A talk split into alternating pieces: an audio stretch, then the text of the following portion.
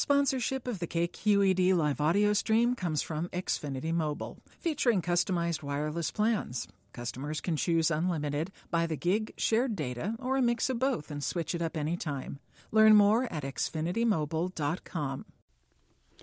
I'm Kristen Yawitz. I'm a writer, teacher, and director.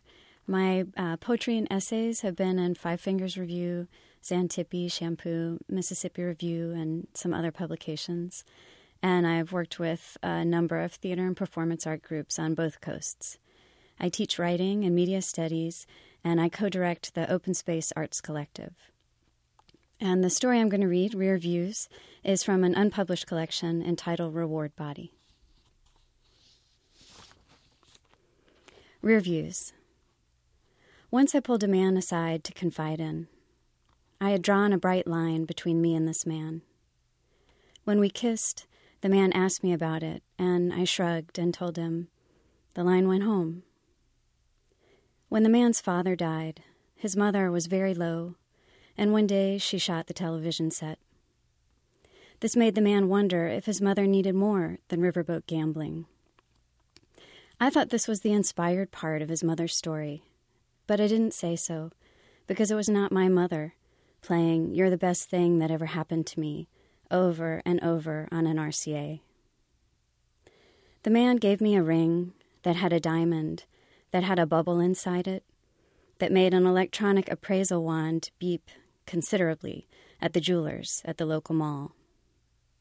When the man's mother called me to mail her the ring, the postmaster told me express mail would provide tracking and insurance up to $100 at no additional cost. I shrugged and told him First class is fine. Once my father died. I drove his forest green car 600 miles to collect my belongings from a townhouse I shared with a man I had pulled aside once to confide in. The townhouse stank of rancid Chinese food, which sat on a kitchen counter beside a razor blade. The cat cleaved to walls. The man's wrists were wrapped. I was leaving the townhouse in town and could not take the cat. The man told me he wouldn't keep her. The cat had feline leukemia.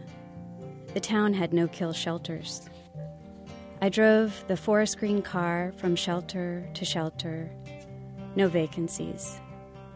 The cat shat her carrier in the back seat. The man pounded his fist against the passenger window. His mother phoned our hotel room in London the night we arrived on vacation. I watched the man's body curl around a receiver. He stayed in London for three days.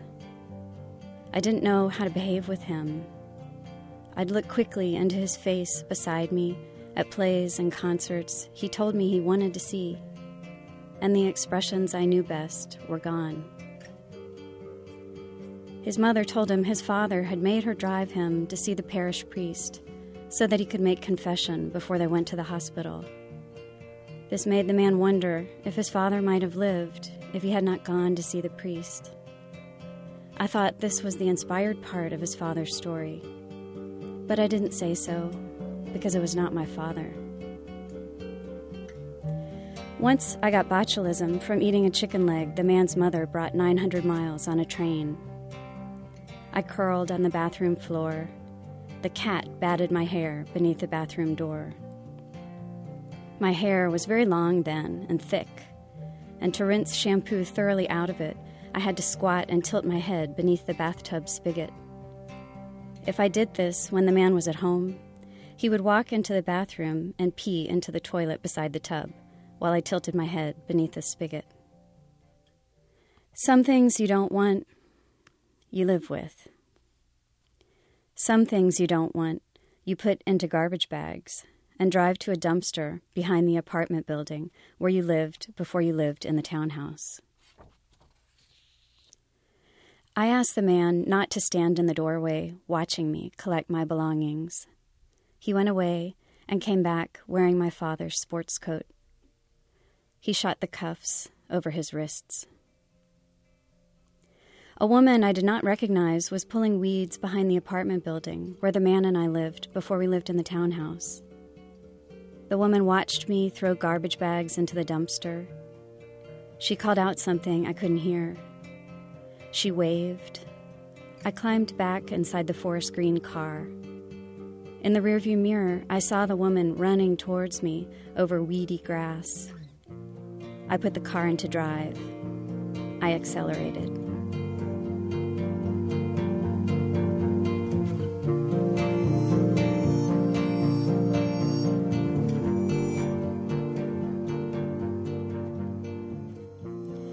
Once I drew a bright line between defensible and indefensible acts. On one side of the line was euthanizing your cat, or dumping garbage in residents only dumpsters behind a building where you do not reside. On the other side was watching someone collect her belongings, or running after a car as it accelerates.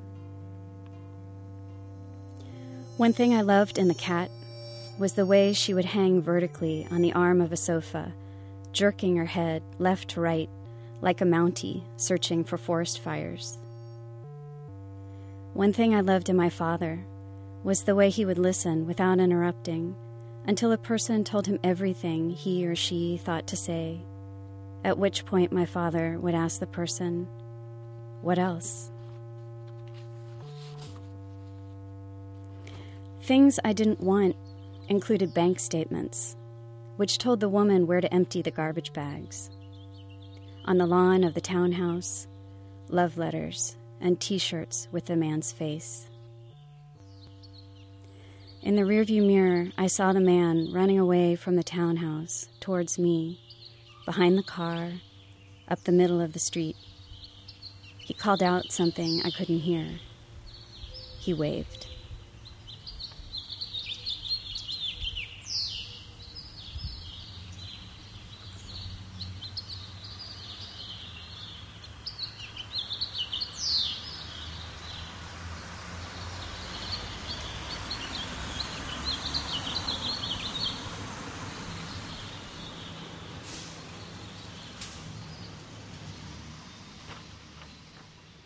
To subscribe to the Writer's Block and hear more stories, please visit www.kqed.org